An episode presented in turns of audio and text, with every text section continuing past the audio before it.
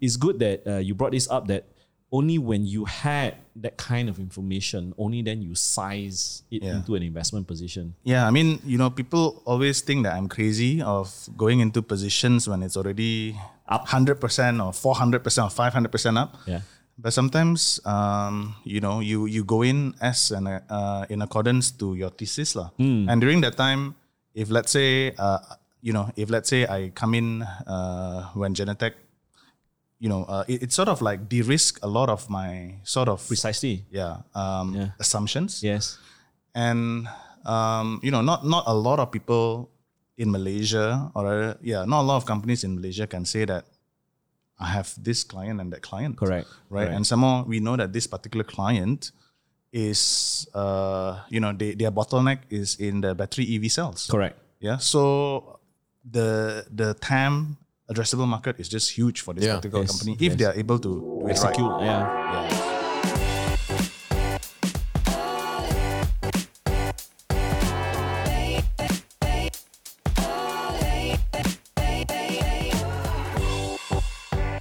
Before we begin the podcast, have you gotten your free ebook? It's called the Build a Six Figure Portfolio Guidebook. Now, inside it, we share with you the tips and tricks to bring your stock investing skills to the next level. The best part, it's only 10 pages long and it's totally free. Whether you're on Spotify or YouTube, the link to download is in the description, or you can go to www.firl.co slash F-R-E-E or www.firl.co slash free. All right, guys, welcome back. Well, actually, welcome to our new uh, incomplete studio. Yep. But uh, here to complete his second uh, podcast with us is uh, Mr. Rondy. How are you doing, Rondy? Hey guys, thanks for inviting me for the second time. Yes, it is I mean. I, I don't know what was so special about me, but uh, I'm I'm happy to be here again. No, this is this is conclusive proof we are running out of gas. That's what it's No, just uh, no, but but really, why why we actually discuss about this and why we are bringing you back, and we want to bring some of other you know um, interesting guests back is because we want to kind of update you know people about what you guys are thinking. Yeah. what are the stocks you guys are looking at? What do you think of the general market? So for those of y'all who are like tuning in for the first time, right? If you don't know who Rondy is, we already have a podcast. Go check him out. Um, Link on the right. Yeah. We'll put it link to the right. Yeah. and that's his story. So we're not going to talk about his story today. You've already, if you've you've either already heard it, uh, either through us or his platform, uh, Stockbit. Uh, and if you haven't, please uh, go listen before you uh, come uh, check out some of these uh, market update type Yeah. uh, podcasts, right? Okay, okay, cool. And we likely turn Rondy into some sort like a columnist. Yeah, yeah. our He's going to be a podcast. columnist, you know. Yeah, right? Okay, Yeah, yeah. We're he trying- doesn't know. He's, he looks surprised, right? So Yeah, we're trying to be the star, but uh, the, the, the the old days of the star, not Yeah, the star. the new now generation Yeah, of the- no, yeah. yeah. This is uh, you know, yeah, we want to get you know people like you, and then you know, guys, if you guys uh, want like recurring guests uh, apart from Rondy as well, uh, just let us know what other recurring guests you guys want to know. So anyway, let's get right into it, right? Yeah. um, we'll, we'll, we'll, I'll divide the this session into about three broad segments. I think the first is we want to know what your general thoughts are. We'll share ours as well, but the general thoughts on the market currently. Okay. So it's a more macro, big picture kind of view. And then we talk about certain individual stocks that you're eyeing or have been eyeing for a while, or maybe you've talked about them in the past and you want to give some updates. Yeah. And then the, the third will be, I believe you have something very interesting. So for those of y'all um, who uh, interested to know what Rondy has to say, Yep. stay all the way until the end. So Okay. Okay, so what what do you think of the market right now? Because from where I sit is that in terms of the equity markets, right, it's been Yeah. especially in the US, it's been flat. Malaysia has been flat for seven years, so Yeah. yeah, it's, it's the same story. um, um, I'm not too sure about bonds. Certainly, commodities are moving up. I know I have a friend who is shifting to a new house, a new family house. He's he's saying that. Uh, a lot of things has to be delayed because now his budget is a little bit tighter. Steel prices are going up, so it's like a bit he's, uh, he's not he's a bit frustrated with all that. So I know that front is happening, but you know, what are your thoughts right now? Um, what are my thoughts? Honestly, I think a lot of things are um, expensive. Yeah, I think um, I would like to get that out. Um, like if let's say we're talking about broad-based uh, tech stocks, um, either be it in the US or even in Malaysia, I believe they are expensive. I would not say that they are undervalued. Um, maybe if you are talking about some undervalued tech stocks or big tech stocks, yeah, maybe you can look into China and all that. Right, right. Yeah, so perhaps that could be an opportunity over there. Uh, but again, tech stocks have been expensive ever since, I don't know, 2016, 2017, 18, 19, and 2021. Also, it's expensive, right? Yeah. Uh, I, I guess it's a good thing that we are not really timing the market. Otherwise, we Yeah. would not be invested in some of these tech stocks. That's right. Yeah. Um, other than that, I believe there are some certain really interesting pockets of opportunities, um, which is perhaps um, depending on what type of investors or traders that you are, could you can actually benefit from it. So maybe what we can see is uh, on a global scale the entire power crisis from China, you know, and that sort of like lead into a lot of uh, commodities boom. um, so that in itself is a pocket of opportunity uh, for traders or maybe even thematic investors out there. Right. Yeah, uh, but in the broad base of things, there are still things to be cautious about, right? So, um, inflation is definitely feels like it's already here and it's already happening very, very rapidly. Um, apart from that, reopening of the economy is also another interesting theme. Um, but yeah, I think that's generally where I stand at the moment. Um, of course, in terms of investing, um, everybody have a different style of investing. I personally have got, um, I mean, I, I, I manage my family funds and I do have two sets of portfolios, which I think I touched on the previous round as well. Yeah.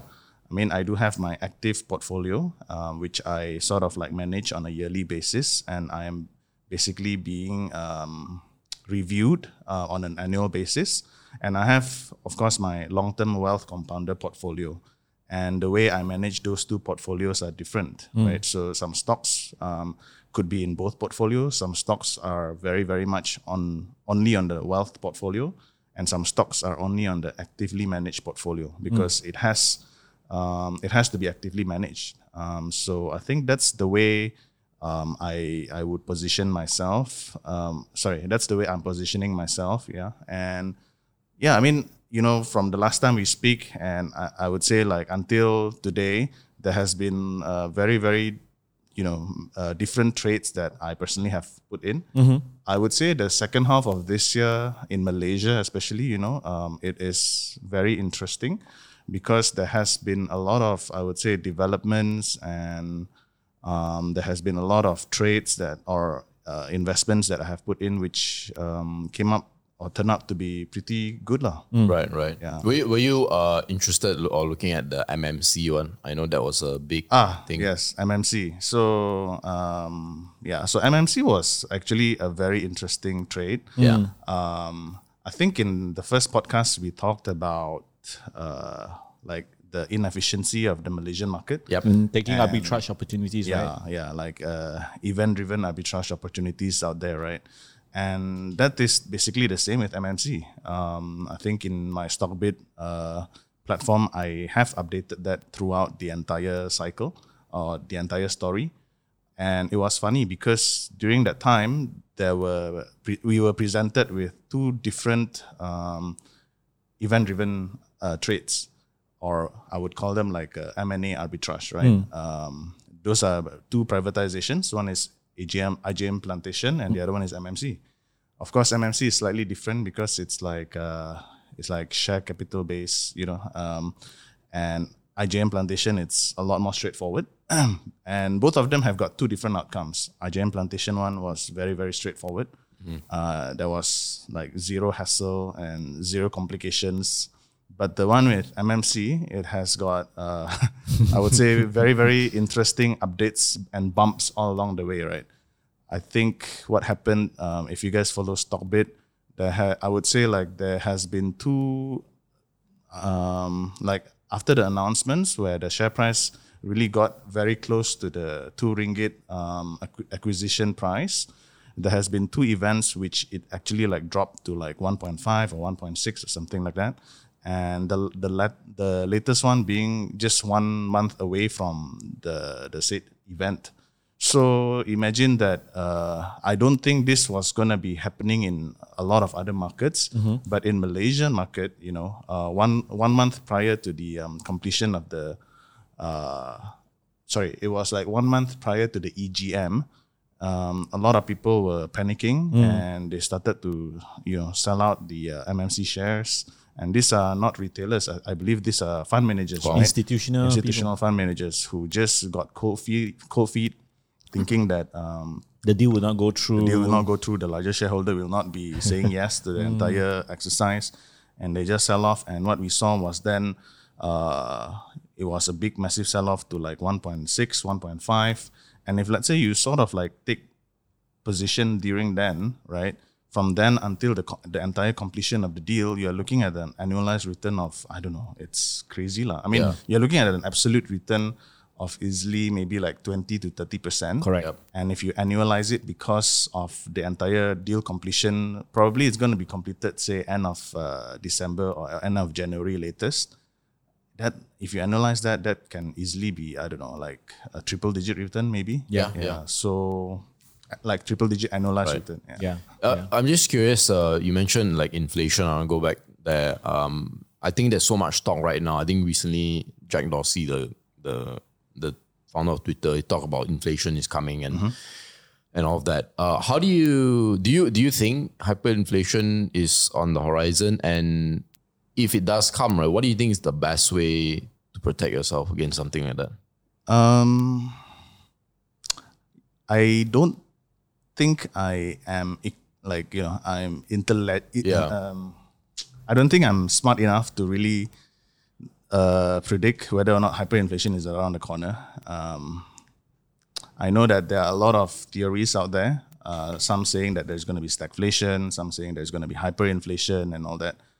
I think you know just position yourself in a in a very well diversified and balanced way in terms of your investment, and I believe you should be okay. Yeah, I think uh, one of the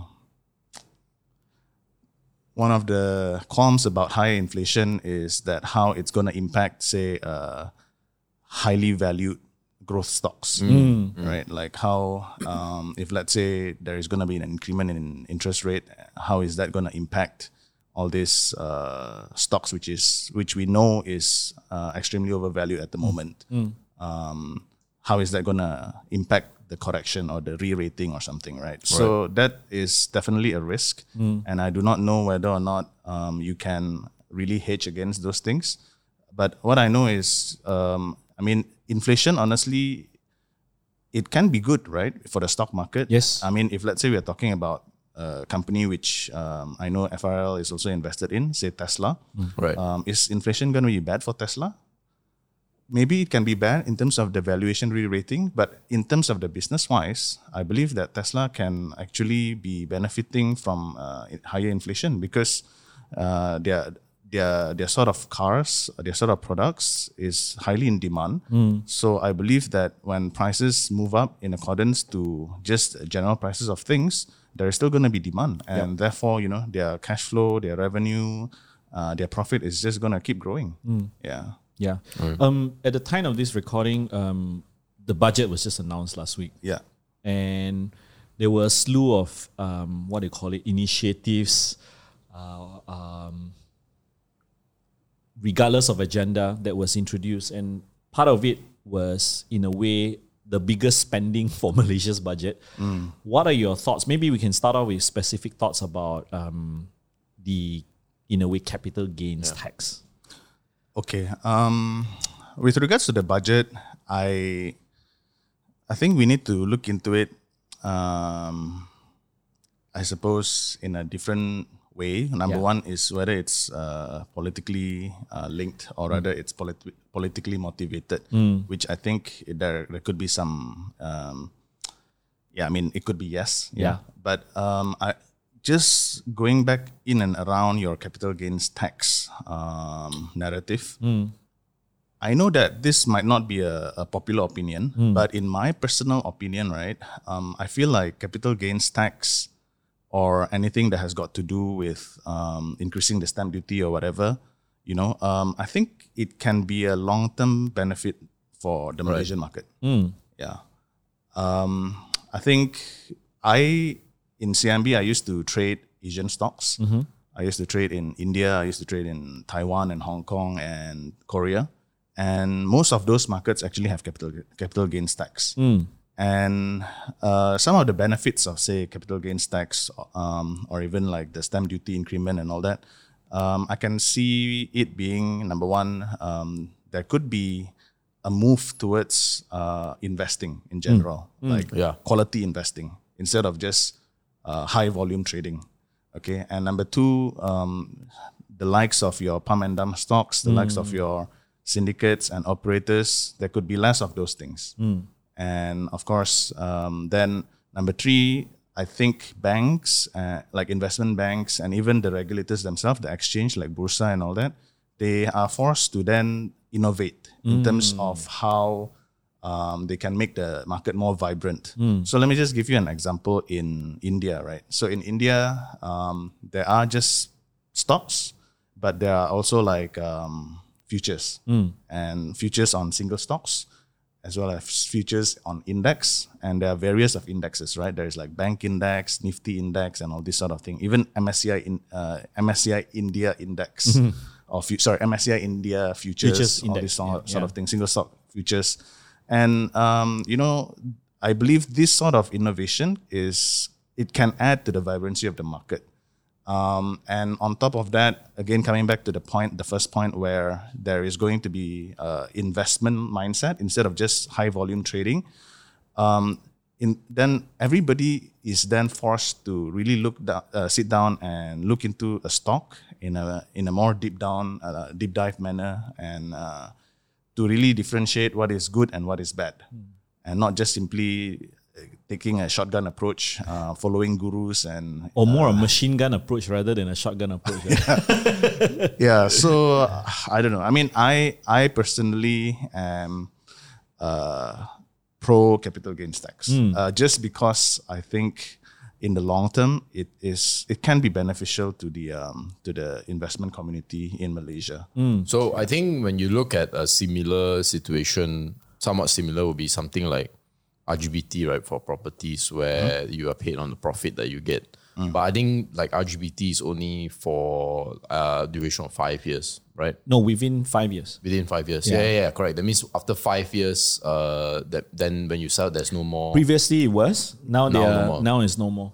Yeah, previously even on the sixth year you dispose there's something, but now Right. it's no more. Now no yeah. more. So, I mean, what are your thoughts on? Because the argument on the other side would be yes, it's great all that, but then, um, it, it might swing the other way. So it might be too too stifling, and Malaysia's market is not vibrant enough. It's not big enough. So we need a little, little bit more energy and all that.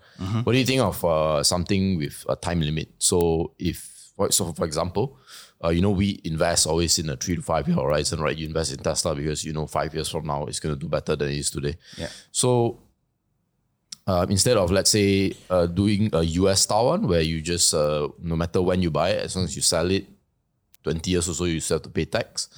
Uh, perhaps a time limit one, like for example, uh, if you buy Tesla or let, let's say you buy MFCB, then you, you make a profit. If you sell within five years, you get tax. If you sell after five years, you don't get tax. Um, the variation of capital gains tax, I think it, it varies, and I think even uh, in each countries it varies as well. You know, um, I I recall that, for instance, in in India, it was. I mean, I could be wrong, but if I'm not mistaken, it is on a yearly basis.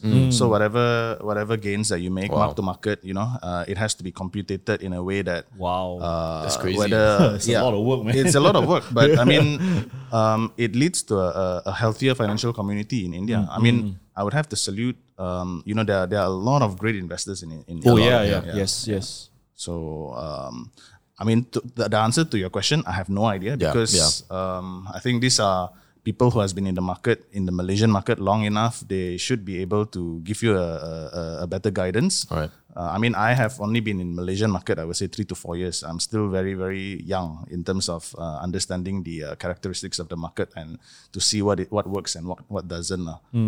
Yeah, but I know what works, or rather, um, how to improve the market is through, say, uh, a, a more vibrant. Um, communication channel between management and say uh, retailers or the financial uh, Yeah. investment community for instance right? So it just so happened um, for instance like um, I, I think it was just about last year which I started this entire journey for Stockbit to really cover Facebook lives and online investor briefings for retailers. Uh, yeah, I think one year ago I did one with Tech Bond, subsequently with Iconic and Green Packet, and after that it has just been a year of a very interesting journey, lah, I would say, you know. And I believe that this sort of like online retail briefings that we have been happening, that has been happening over the past one year, be it from Stockbit or be it from one of the uh, security houses like Rakuten or something. I think these are good things because, um, and these are uh, things which is required to eliminate the current negative stigma that is surrounding the Bursa Malaysia. And it actually promotes um, quality investment decisions. Yeah. Yeah. Sorry to interrupt this podcast. I know it's a little bit annoying, but I want to tell you something that I think can be really helpful to you.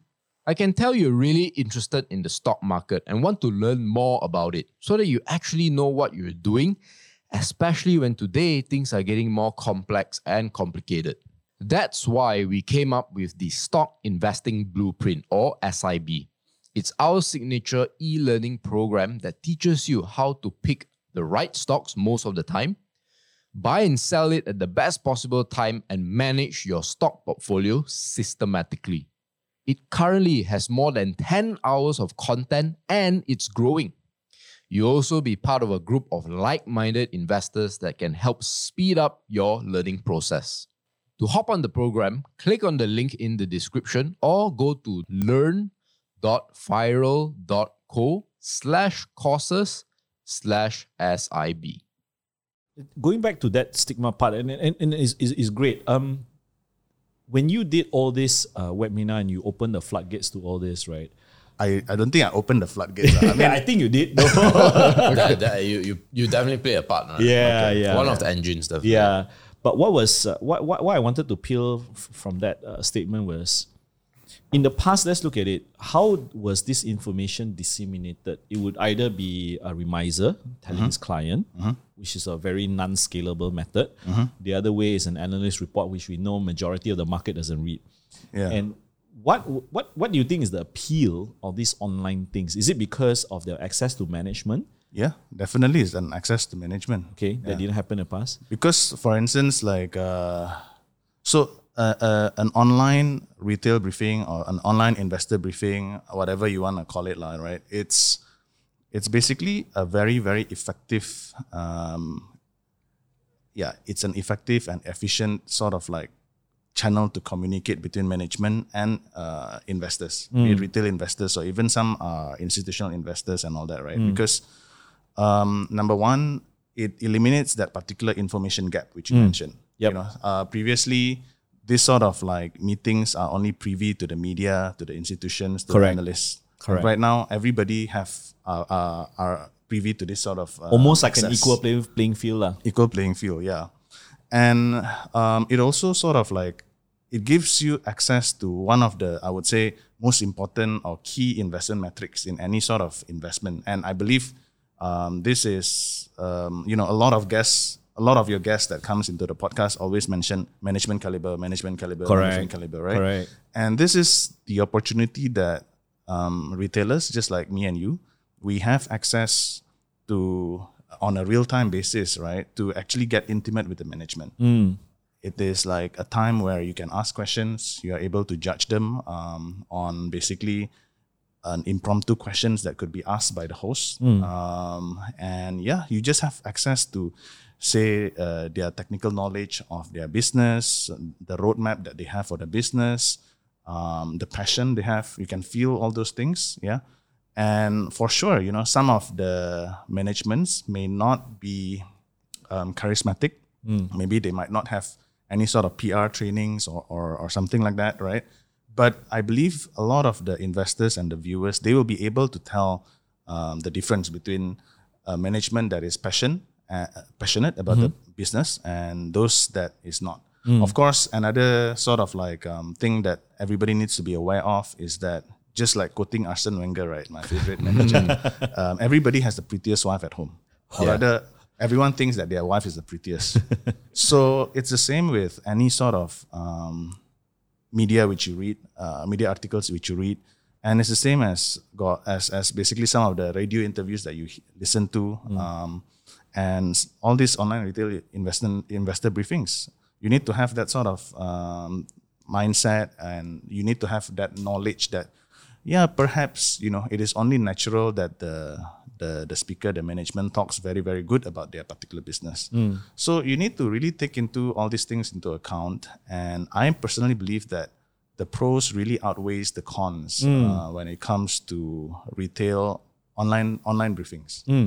Yeah. Um, why do you think that information disparity gap exists even today? Why do I think that exists? uh? Yeah. Even when you done re- we done all these uh, online briefings and all that, right? Is there certain incentives to keep that information disparity gap?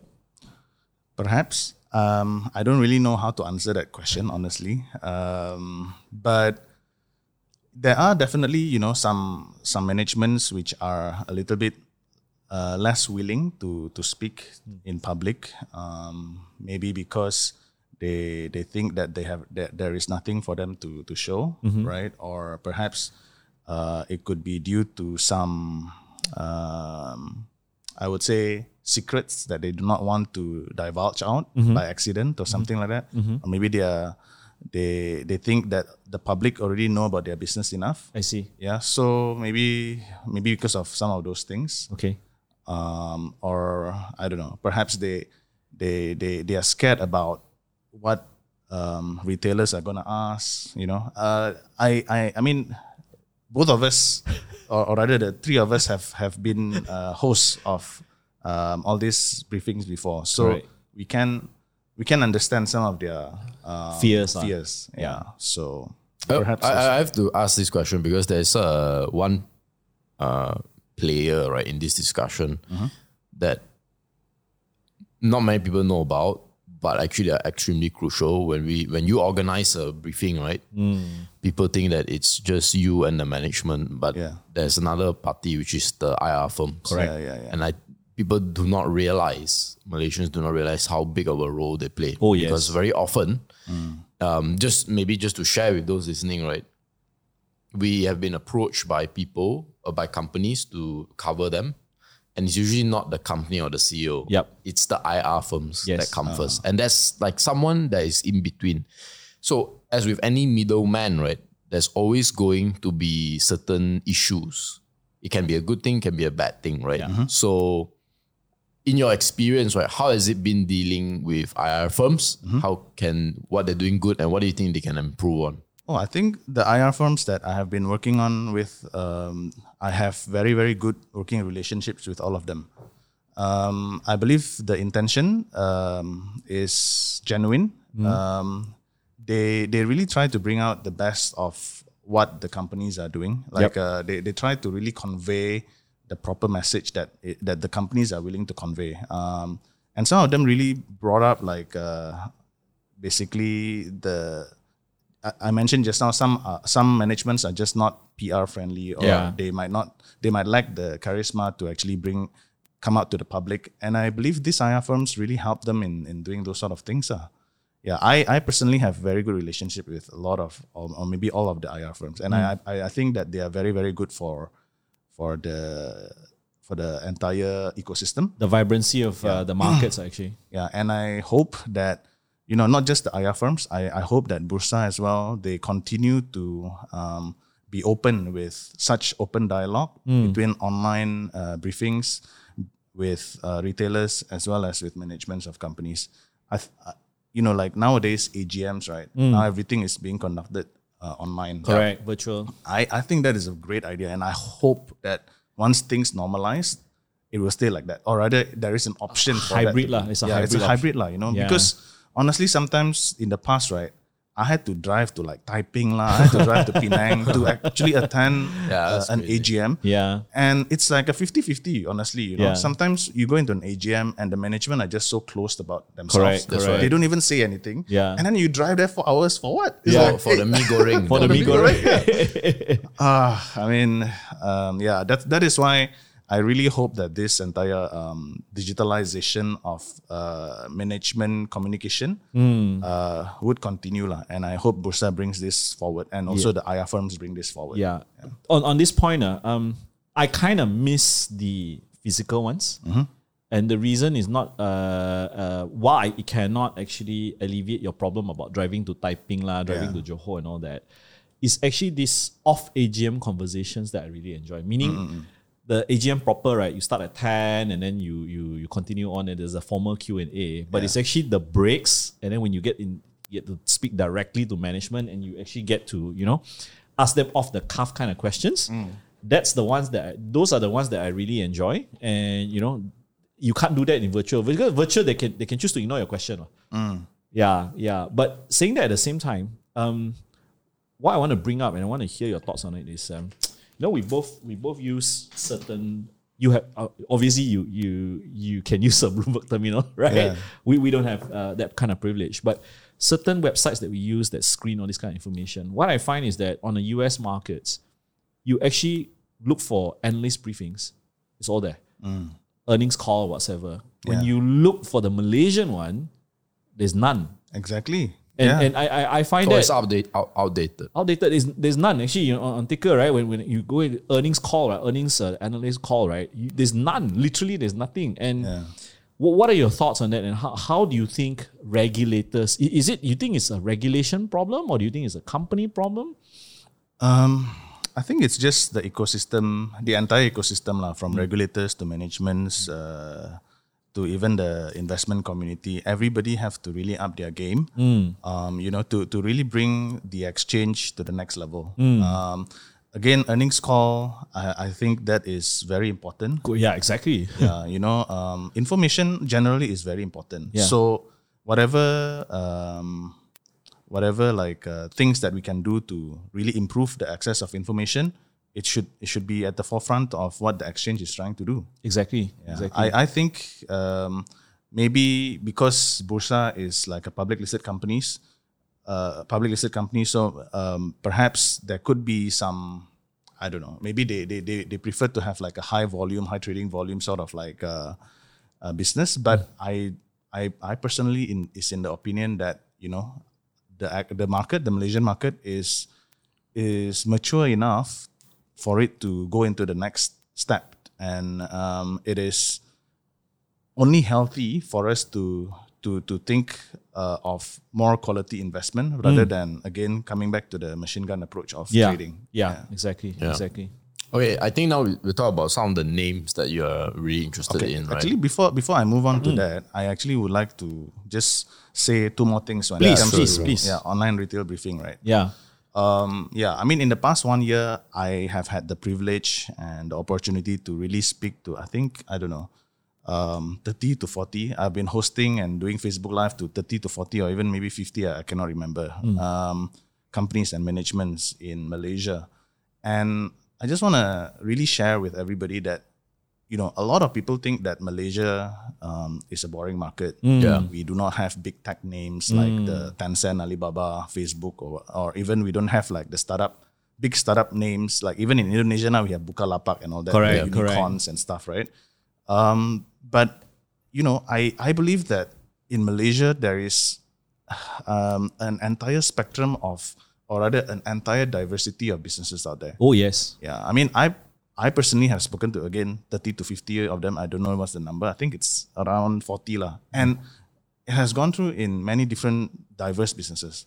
I've spoken to, I, I think John have spoken to Hibiscus. yeah We, we understand NRL.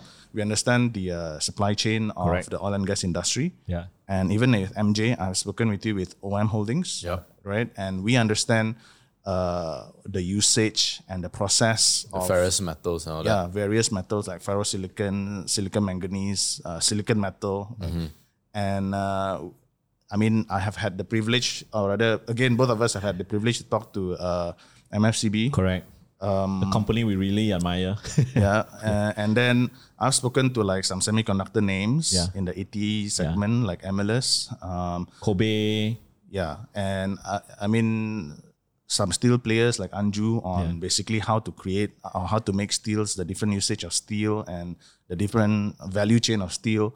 So um, there are so such a diverse set of businesses, Yeah. and honestly, in Malaysia there are a lot of solid businesses Correct. that I feel sometimes goes under the radar because Yeah. of the stigma. Yeah. Because the first thing that people think about the Bursa Malaysia is that ah you can only trade it and Manipulated. yeah manipulated. Insider. no, and they think that the the K, so the problem is people I think make a fallacy of association, meaning they look at the US and they look at the S and P 500 and say, "Wow."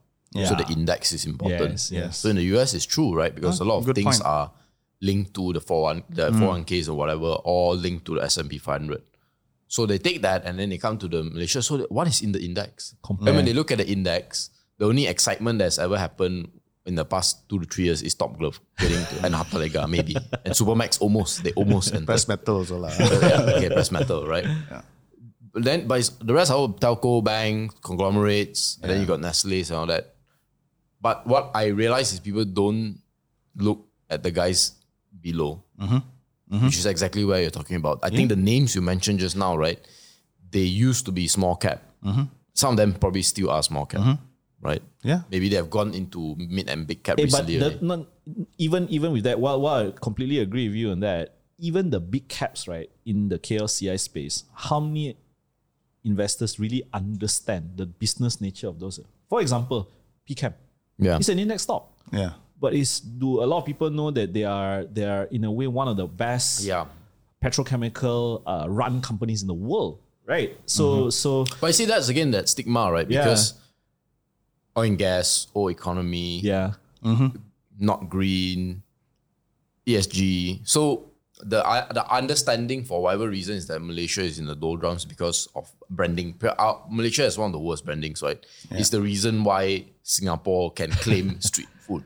Like that that when we lose out there, we know there's something really bad Yeah. our branding. When our our islands and all that are just as good as whatever you can find in, In Thailand. Maldives, but yeah, when yeah. people think of holidays, they think Thailand. They don't think Yeah, Malaysia. yeah, yeah, exactly. So, um, yeah, I mean the stigma is there. You know, Malaysia is full of pump and dumps, uh, full of syndicates. You'll you'll lose money. You better invest in US, uh, invest in ETFs, or even invest in N- NFTs or cryptocurrencies.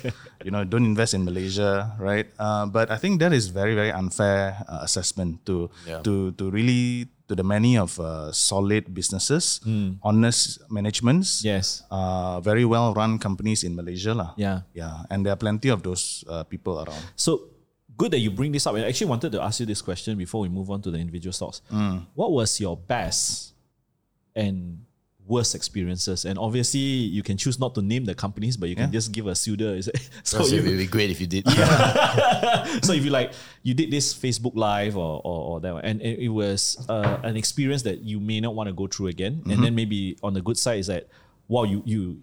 The first time you met this management, and you want to talk to them again and then again and again. Maybe you can share the experience. Those I mean, um, yeah, again, I don't really want to go into names, Yeah, but exactly. honestly, I, in general, right, in the entirety of my experience so far, um, I just have very, very good um, learning curve. Hmm. Very, very steep learning curve. Again, I, I know so many things about the diversity of businesses in Malaysia. Yeah. Even though I'm just scratching the surface, but I learned so much more. Like I feel like I'm one percent smarter. yeah, Yeah. After the entire how many interviews that I have done in the past year. Even last week, we when we were talking to Initia's management, remember? Yeah, yeah it's it's like you think you know the business, and then you meet them, and then oh, oh, Yeah, this is something exactly, new, right? exactly. So that is definitely one of the case, and um, I I think the most important part of this entire thing, right, is that once you get to know a business uh, deep down, once you are able to talk to the management, you understand the business and the business horizon that it is trying to paint, um, as well as the management that is running the business, the people, and you can feel the passion and all those and all those things, right? And then you know that okay, you know what? I just want to be invested in this company, and there is basically the level of conviction that it goes up Hmm. uh, accordingly lah, with, with that. So again, I think we, we touched on this in the previous podcast. So for instance, again, like uh, D&O, uh, it's one of my earlier uh, Facebook Live that I did, right? I, I'm, I'm still very angry that you didn't kick me hard enough to buy. but yeah, like uh, if let's say I did not have um, those, or rather, if let's say investors did not have that access to management, and I can tell you that even until today, people are still texting me in private and say thank you for you know uh, Yeah. that particular session with D&O because uh, I mean they it just helps them to build conviction to actually hold into the stock. Yeah. I understand that the stock is trading at I don't know how many Uh, at multiples at 80 the no, now I think I checked last week was about 80 times or 90 times. Yeah. Yeah. So I- mean, that is a topic that we can touch on later. Yeah, yeah. But um, you know, in terms of just the business progression um, and the business roadmap, you just want to stay invested in this company for for for the long term, lah, in Hmm. my opinion. Yeah. Yeah. So names. What uh what are you what are you excited about What am I excited Yeah. about? in Q4? or- okay lah. I mean in Yeah, general. I think it's very very difficult to just call on some selected names. Sure. Um, you know, I think in terms of say Maybe again- industries. Maybe industries. No, no, yeah. Um, as I mentioned just now, I do have like an active portfolio, and I, I have like a sort of like a wealth portfolio. So maybe I'll touch on basically what are the long-term stocks that I'm willing to hold for hmm. for the long term. Because hmm. some of the stocks which I think might be doing well for the Q4 or going to 2022, right? Some of them need some active management. Hmm. Because you need to be really uh, be in touch with, I would say, the theme of the day and all Yeah. that, and how the market is um, valuing that particular entire play, right? But there are some stocks which is very very good for the long term. Hmm. Okay, and I think I believe I mentioned some in the previous session also. But for me, um, I have started to invest in a selected few companies in Malaysia for the long term. Hmm. So these are like the stocks that I invest and I do not want to, and I can just sleep on it. Hmm. And I think in terms of looking into that direction for long term invest for, uh, for long term investment, right? You need to be able to again, firstly, understand what is the long term theme. Hmm. So let me just give you an example of two stocks which really resonates with this. Hmm. Okay, so like what is what is a long term theme that you can think about? For me, I can think about power and energy. Hmm. Okay, so that is a long term theme. Okay, so those are not just the hot thing that is happening today, like Yeah. maybe It's the not, EVs it's not the fashion whatever. of the day. Yeah, it's not the fashion of the day, but it's like a long term long term theme lah. because I mean, John, I don't know how old you are now, but Uh, 42. how old is your father? Mm, 1954. Right, no, no, 1954. 1954, right? 19, okay, so So- around the 1960s, for instance, Yeah. right? In the 1960s, the consumption per capita for energy, Oh, yeah. I think it's like about I don't know, 1,200 kilowatt hours or something like that. Yes. Yeah, per person. Yeah. And today, uh, You're talking about Malaysia, right? No, globally. Globally, okay. Globally, today, that particular um, per capita usage of power or electricity is at like about 3,600 Hmm. globally. Okay. And now that is basically 3x already. In the span of from 1960, 1970s to now is about in the span of 50 years. Hmm. Okay, 50 years. The, the, the thing is, that has 3x, but the population have also doubled or even 2.5x. Yep. I think right now we are about seven to eight billion. Okay, during that time, I think it was just like uh, three to four billion. So what you are having right now is two multipliers, right? Yes. You are having per consumption usage per capita is increasing, and you have the population size to back it up. Yep. And this is just talking about global average. Yep. If let's say you're talking about say per consumption capita in the US for electricity, that is actually at about, if I'm not mistaken, uh, 13,000 Okay. kilowatt hours. And it, I mean, if you compare that to, and those in China, they're spending about 4,000 kilowatt hours. Mm. Oh, that's almost same to Malaysia because Malaysia is about 5,000 Yeah. plus. Yeah, Singapore. So just now when I mentioned 3,600, it was just The average, global. yeah. Global, right? Yeah. But you know that this is just going to keep on going up. Yep. Yeah. Okay, the global average is going to be closer to China or to Malaysia, you mentioned, Yeah. or maybe to even US. Yeah. Okay, and this is going to keep going up. the population people are predicting that it's gonna be a billion f- a decade. Yeah. Okay, so you know that the population is going up. You know that the per, per, uh, per capita usage of electricity is going up, and why why why what are the drivers behind this? Is things like digitalization. Correct. Everybody is just so stuck in the phone now. Now the the, the, the, the term metaverse is all around. Oh, metaverse. and factories are all going to be automated. Correct.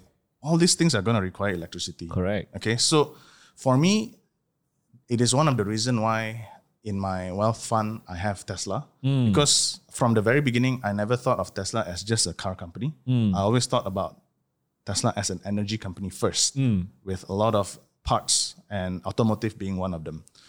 Okay, so that is one. But in terms of Malaysia, if let's say you're looking into the landscape of having that particular long-term trend of energy and power consumption, you, you want to look into companies which is going to be in and around that trend. Correct. Okay, and in my personal opinion, um, right now I can think of maybe Yinson and maybe Pestech.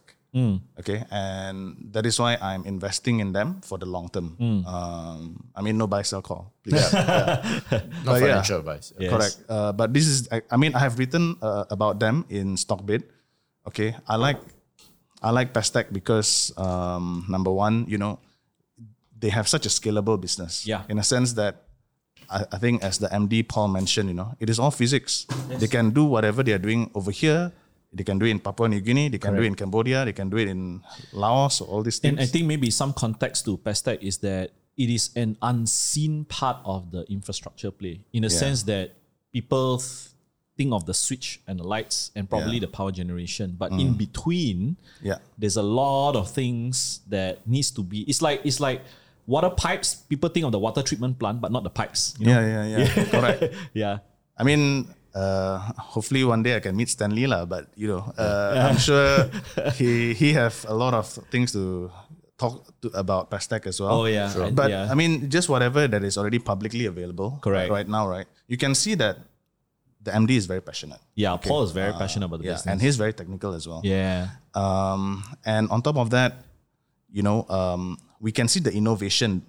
I mean, this sort of business, it seems boring, Hmm. right? Like, I mean, you're, you're, you're, you're doing EPCC on power transmission line, all this sort of. Sub- like substation. substation. S- sounds boring. Yeah. But honestly, like what Pestech has done, they have actually bring this boring business and innovate on that. Yeah. So they have done like I think smart metering for Tenaga or Yeah. something like that to and be then able maybe to the train for KLIA.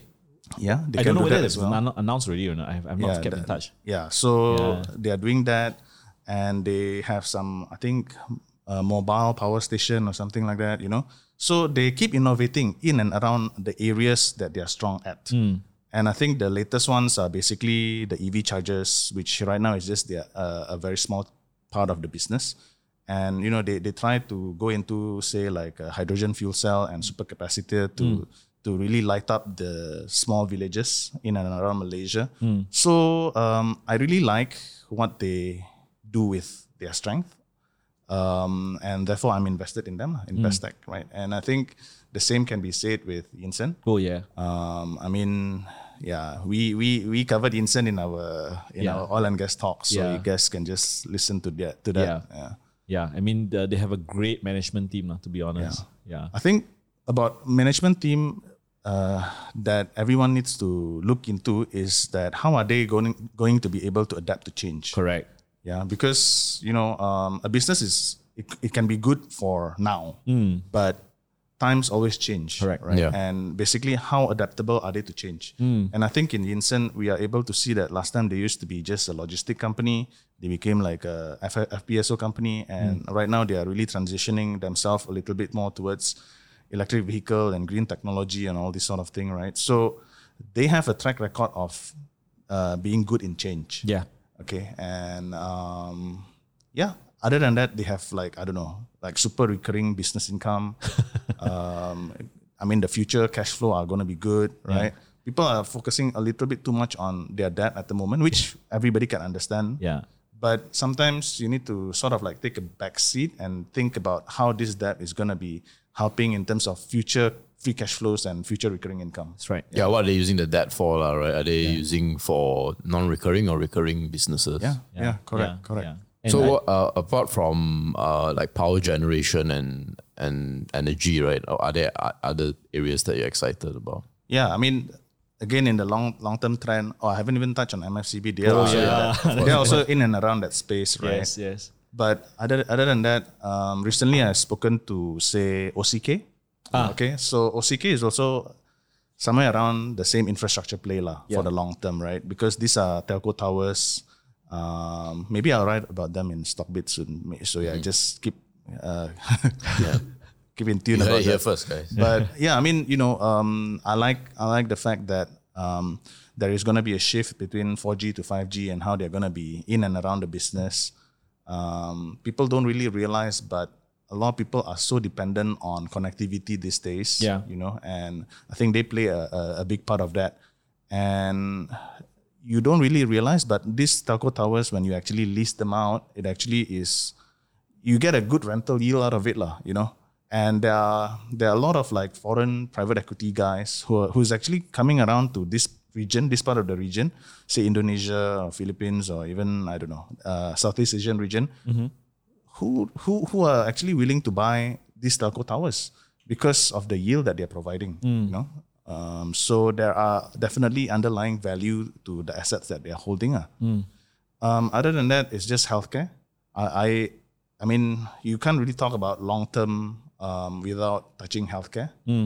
Um, I'm still a believer in glove. Um, I think if let's say you're talking about, I mean, right now they are really facing a lot of headwinds in terms of valuation derating, but Perception on the market as well. perception, yeah, uh, sentiment. But I think you know, if let's say you are looking into a, a long-term perspective, healthcare gloves they are in tune, they are in line, right? Because I mean, um, who is the lowest cost producer of gloves globally? It's still Malaysia, Yeah. Um, and I think a position over there is just going to be good for the long term. ah. Yeah. Um, yeah, I think somewhere around healthcare, I maybe like IHH or something. Yeah. It could be also a, a good investment. What about? I'm, I'm, you know, both of us we're very aligned with uh, semiconductor. What, what your take on the electronics semiconductor uh, Malaysian companies? Are to be more specific first, then maybe we can venture into Yeah. yeah, Um, the semiconductor sector in Malaysia, for me, it it took time for me to really get a hang of accepting the valuation. All right, and I, I mean, I I'll be lying if I did not sell Frontken when it was trading maybe like thirty or forty times PE because I thought it was expensive already. And today is what? Uh, 40, I think 40, 50 times? Yeah. yeah, so it took it took it took a while to really understand the market. Yeah. and to really understand where Malaysia is positioned within the entire spectrum of I don't know um, global semiconductor supply chain. Um, but maybe in answering that particular question, John, Yeah. I would like to perhaps bring it one step back to a video which um, I saw online from Value Partners. I don't know if you guys Oh, know. yeah, yeah, yeah, yeah. Value Partners, the hedge fund in Hong Kong, right? Yeah. So, um, Value Partners, Dato Sri Cheah, Yeah. he actually mentioned there are basically um, three components in the stock market which can make you money from the stock market as an investor. Hmm. Okay. He mentions the first one is basically the increase in EPS, earnings per share. Mm-hmm. The second is basically dividend yield. And the third one is basically PE ratios re rating. Yep. Okay. So I'll come on the third one later on. But basically, the first two are basically if let's say today or rather 2021, uh, this company earns 10% more earnings than last year, ceteris paribus, everything still uh, stays the same. You as an investor, the share price should actually jump by 10%. Correct. Okay. And if let's say the second point is on dividend yield. So if let's say this particular company on top of the 10%, they gives you a 5% dividend, then maybe your your entire return becomes from 10 plus 5, 15%. Yeah, 15%. Ceteris paribus. Everything stays the same, right? So you get 50, 15%. But he did mention that this day and age, um, and he did mention that it is actually after 20, 2008, after the global financial crisis. The third point, which is valuation re-rating, PE re-rating, comes in as um, something that is basically very important. And he termed his value investing as quality value investing, in a sense that in the 1990s, he, he says that you know you can easily buy low, sell high. Um, the the crux of where you make money as an investor comes from the first two options: um, increment in EPS and also dividend yield. In the 1990s, he says. But these days, after the global financial crisis in 2008, number three takes a precedent. Yeah, quality value investing takes a precedent. Um, he gave uh, a bunch of reasons, okay, but um, an example of PE multiple re-rating that he gave was that he was invested in a solar company in Shanghai, okay, and this particular solar company, when he invested, it was trading at a PE multiples of about 38 times or something, but um, today or during during that recording, right, that particular investment had doubled up because um, yes, the PE, uh, sorry, the EPS have grown a little bit, but the PE multiples from 38 times, the financial community then actually have made it into like a 76 times. Yeah. And so so he, he he made a lot of money from that particular investment. And he says that how to determine um, this sort of investment, right, is for him why he actually went into that particular investment, even though it was such a high valuation, multiples already, is because um, of the entire seriousness of the Chinese government and their commitment to zero um, ze- uh, Zero net carbon emissions. Yes, zero carbon. Yeah, zero net Yeah. carbon emissions. It's, Yeah. it's- yeah. So, so China was very, very serious about that. By 2060, you know, what is the carbon emission level that they want to pack at, right? And therefore, an investment in that particular space uh, took, yeah, you know, the investment community took really uh, a big positive from it, and um, the the valuation multiples on that particular sort of uh, theme, it just went up, lah. yeah. Yeah. So, and he also sort of like give an example or reason reasoning behind such um, drive of valuation multiples, right? He said things such as these days um, information is widely available. Correct. Last time in the 1990s, it's so difficult to get an annual report. Correct. Yeah. Nowadays, data is publicly available everywhere. So um, the the strength that they used to have in the 1990s of being an institutional fund manager Has eroded in has way. eroded. Yeah. Because now everybody, uh, people like myself, uh, you, and everybody else can be uh, financially smart as well, as smart as who they, they were last time. So they needed to take another sort of like a different dimension in terms of understanding business. It cannot be just based on the normal financial metrics in that particular box of what used to work last time. Yeah. Yeah, so there is a lot more qualitative judgments that have to be uh, taken into account. They have got a lot more um, ways of valuing a company from the management Yeah. and from how their future prospects is going to be, um, projecting a lot more future free cash flows and whatnot. You know, so these are a lot of things which are very important in uh, quality value investing, which he mentioned. Actually, very interesting that you brought up this point because uh, there's actually this um, fund manager, uh, hedge fund, former hedge fund manager that uh, I follow from Point72, and uh, she actually mentioned that uh, she and uh, her cohort actually mentioned when you know how to read financial statements and understanding th- these are considered like table stakes only. You know, it's like just table stakes. Table stakes meaning for you to just get into the basics of the game. That's it. But the point about understanding growth prospects, the, the point about understanding industrial uh, revolutions and consumer changes in behavior, right? That's the next forefront of investing because, uh, you know, here we look at someone like Cathie Wood trying to predict, you know, certain things. I'm not saying that she's right all the time, but at the same time, you see people like uh, David Gardner and Motley Fool, right? Yeah. They don't look at purely valuations metrics, you know. It's, it's more of a qualitative kind of judgment that says, okay, I'm willing to take a bet on, let's say, healthcare. There's a basket of stocks I buy. Not all are going to succeed because we don't know all the parameters. Yeah. But then they are willing to uh, make the sacrifice of, yeah, valuations maybe on the high side, you know, but does it really matter over the long run if these teams actually play into, you know, in, in, in into reality? lah. I think that, the, yeah. I actually think that, uh, ironically, part of, I actually think that you know a lot of people who are financially trained and that they are in that box, right? I think Yeah. part of the reason, this is my view. I'm not sure if it's um, many people share this. Part of the reason is that they actually do not understand what they learn in school. Let's say like Oh, yeah. DCF uh, calculation. So to go a little bit deeper, right? A lot of these people they are saying that they think that they are really smart because they know all these financials and they know how to do DCF spreadsheets. And that's why that's why they lose out, which is true. Yeah.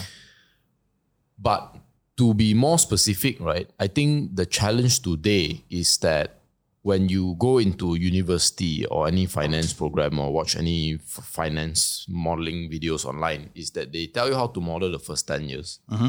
but they never tell you how to model the terminal growth. And they always tell you that the terminal growth rate Yeah. is is is inflation tracking or negative. But when you look at companies like Amazon and Tesla, they deliberately sacrifice the first 10 Oh, years yeah. of profit for the terminal growth rate. Yeah. And that makes all the difference. And that's why that's why valuation has mattered. Uh, so-called valuation has mattered a lot less. Not because valuations don't matter, Yeah. but because where you look Yeah. is more important now rather than just calculating the ratio. Actually, when you mention this, uh, Netflix is the classic Yeah. example. Can you imagine when when they went to build their own uh, content, original yeah, yeah, content? that's right. People thought they were nuts. Yeah. Yeah. yeah. the People question to value nuts. Netflix is to, and that's this is what I learned from Nick Sleep, right? I think Yeah. the, the way to value Netflix and Amazon and all that was to assume that they spend the bare minimum. Correct. Then you will know how much they're earning. Correct. Because I think in the 2000s, Amazon, yeah, very high PE and all that, Correct. and no profit, whatever, Correct, right? correct. But to the people who understood the business, they were taking out the R&D Correct. uh, portion of the expenses. Adjust it. the minute they, they take it out is 10 times earnings. Yeah, it's cheap. Right. Even Palantir today. Look at Yeah, and in fact, I did the same for for Kobay. Uh, uh, this is one of the saddest stories for myself, but because I knew Tan, uh, you know, uh, Mr. Tan Teng Boo from iCapital, he had Kobay in his name. and it was yeah, one yeah. of the smaller names. Yeah, yeah. So I looked at that. I studied the company. I actually did my adjustments. So I look at this is purely on the spreadsheet, right? Hmm. So to give all the spreadsheet uh, nuts a little bit of hope, right? You can still find the answer in the spreadsheet. Hmm. I actually calculated, I adjusted some of the returns on invested capital for Kobay. Mm-hmm. It was north of 20%. Yeah. On a low year, it was like high teens. Yes. So fantastic business really one. Yeah. Two, if you adjust the P at that time, it's like sub 15, sub 12, Yeah, something like that yes. Yeah. right? But they couldn't do it because they were still including all these other expenses Mm. that are what we call non, or rather, are these are like discretionary spending. Yeah. So you, if you take out the discretionary spending, actually, all these companies Correct. are incredibly profitable. Actually, I think MJ hits the nail there with you know uh, ROIC lah. Yes, I think yes. ROIC is a very very important metric to tell um, on whether a particular valuation can sustain in the long term. Yes, Yes, yes. Okay, because yeah, for sure we know that this stock is expensive, that stock is expensive, it is always expensive. Hmm. But can the valuation sustain in the long term? yes, that have got a lot to do with ROIC. Yes, So if 100%. let's say you're looking into Tesla, I mean the ROIC is actually increasing, hmm. growing, right? Yeah. It's a growing ROIC. And I don't I don't think they would need the capital that Apple would require, but hmm. I believe they can actually get the ROIC which capi- which Apple is having right now at about 30 to 40 percent. And that's because, of course, um, right now a lot of people can see it because you know the the the quarterly results have actually shown that they are profitable business. But you know these are still uh, early early stage, right? Because they haven't even the FSD hasn't come in, Yeah. um, and a lot of other optionalities has not come in into the uh, into the earnings.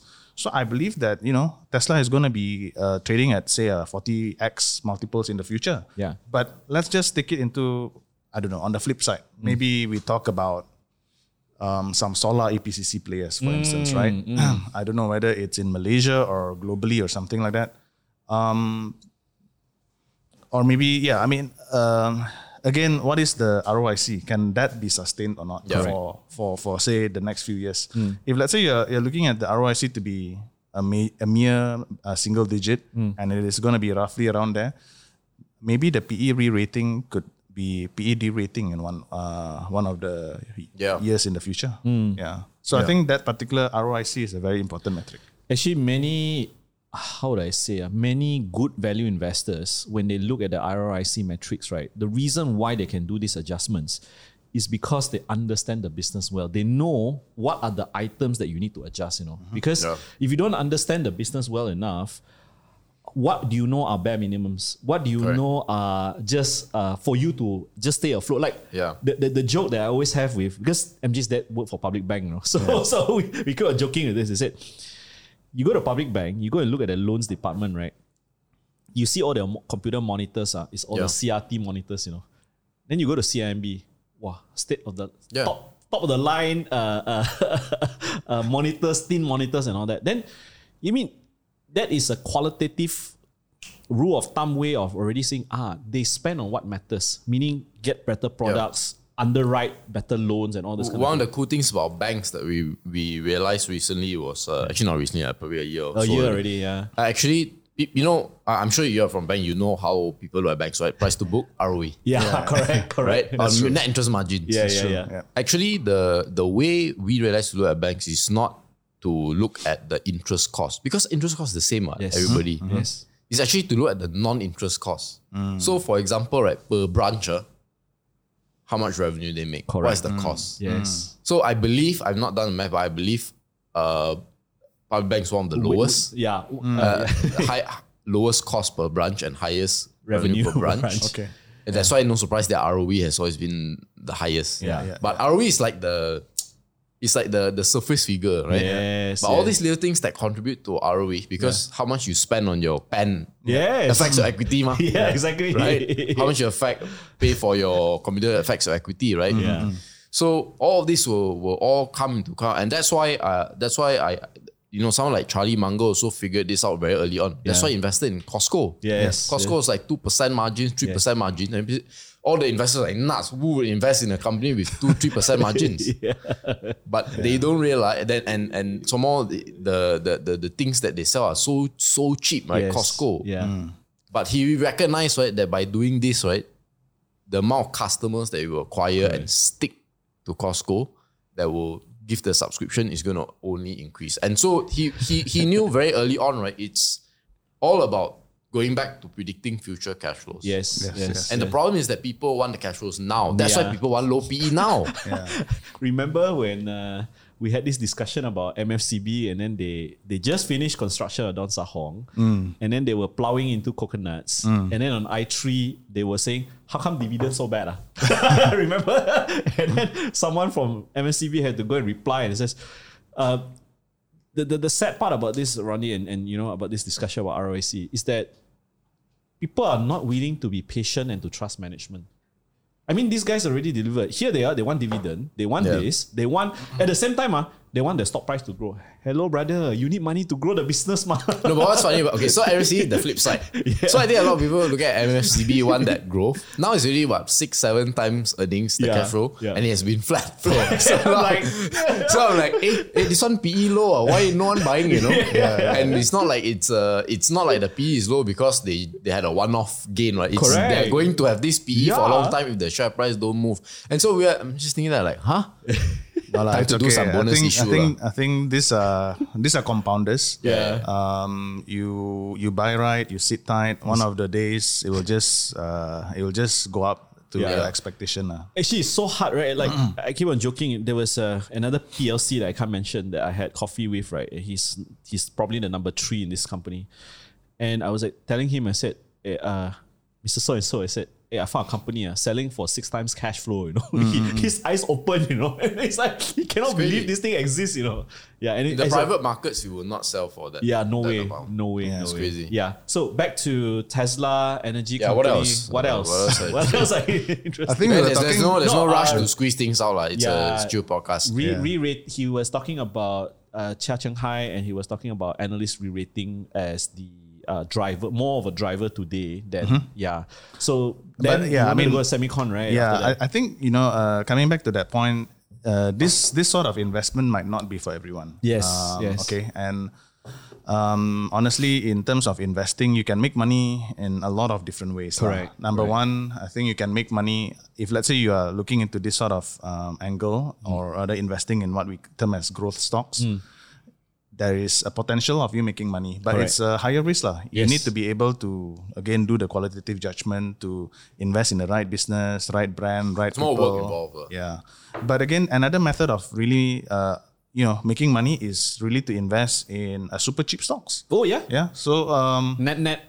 net yeah, net I mean super cheap stocks, uh, matured stocks, which are being sold off during some bear market or some um, unreasonable sort of like sell off uh, due to some market inefficiency or whatever. You can invest in them and you still can make money. Yeah. So there is really no um, no one sort of like uh, foolproof or rather uh, advice into investing. You can really make money from different different sort of investment uh, criteria. And ironically, even those boring stocks, right, Ronnie? you- When you mentioned that, right, I remember a chart that MJ showed me, and it was a chart between growth and value investing. Remember that chart, MJ?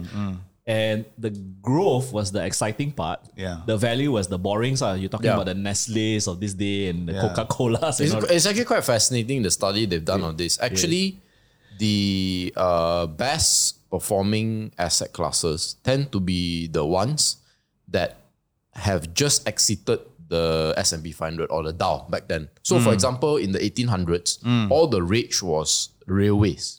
So railways was the tech companies of, uh, Hmm. yeah, of the exactly. day. Yeah, exactly. Yeah. So what happened was that people who bought the railways when they were in the Dow Yeah.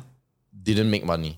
But after that, When they were. F- do you know that the best performing stock over the past 50 years is this Kansas Railway?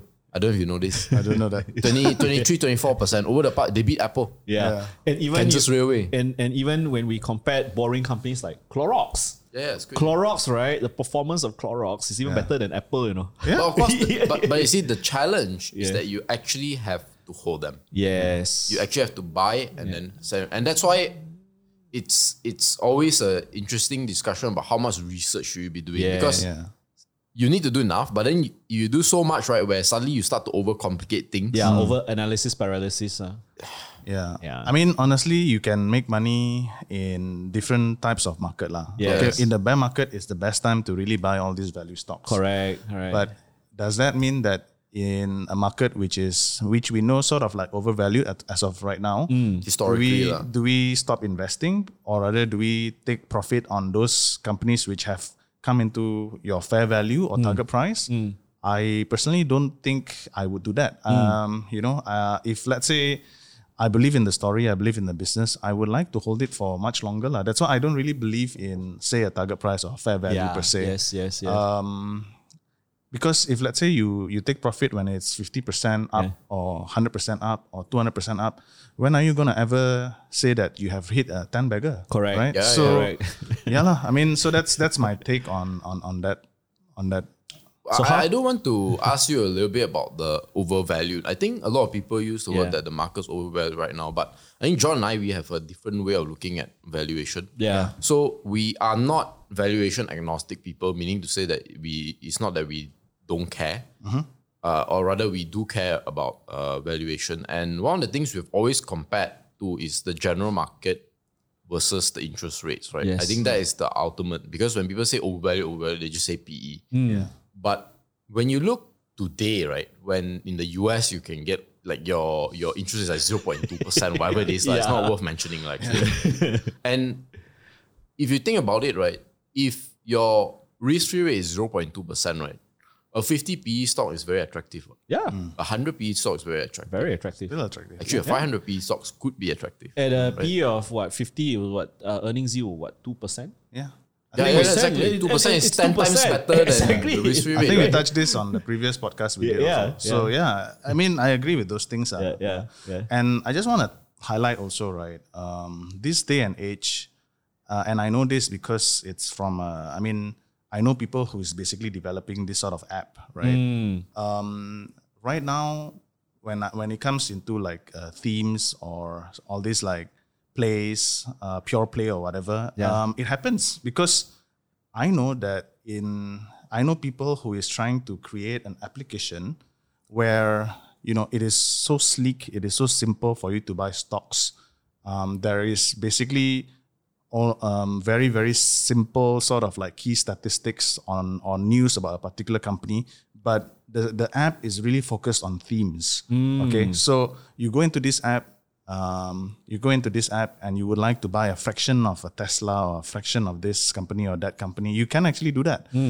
And basically, when you open this app, all you see is themes. So women in charge, for instance. wow. Okay. Yeah. And then once you click into that theme, there is basically plenty of companies that is being run by women, or maybe meat meat uh, meat lovers or something. And then there is, or maybe tech giants, or Or uh, or- veggie lovers, you know. or vegans, or or couch surfers or something for e-commerce, right? Or electric vehicles, or tech giants, or all these sort of um, themes. Uh.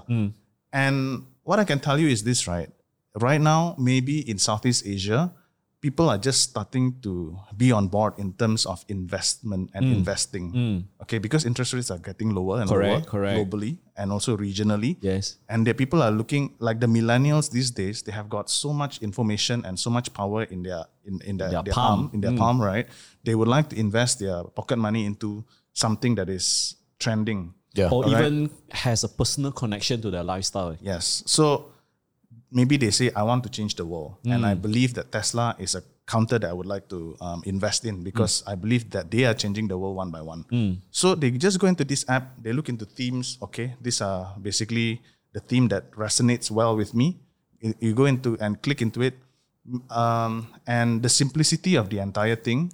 And for them, it's not really about valuation metrics anymore.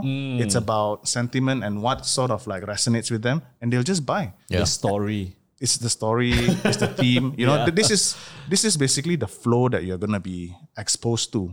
And just think about it, right? Right now in Southeast Asian, um, how many millennials, how many millions of millennials are there? They're getting smarter and they would like to Yeah, yeah, invest. of Oh, yes. And let's say they would like to invest in a Tesla. I- In terms of, let's just say how many hundreds, thousands, or even like a uh, millions of people that would like to buy just one Tesla.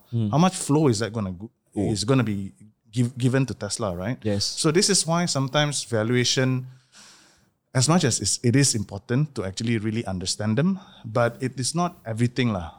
It's not everything in investment these days. Understand. I can tell you, right? Um, you know, sometimes we we need to be flexible, in my opinion. We need to be Correct. diversified. We need to be balanced. We need to be flexible because times keeps changing. Yes. I mean, I can tell you, John, 30 years from now, 30 years from now, we will be having whiskey and we'll be saying, Ay, John, actually, uh, those days, uh, 20, 2020s are so easy to make money.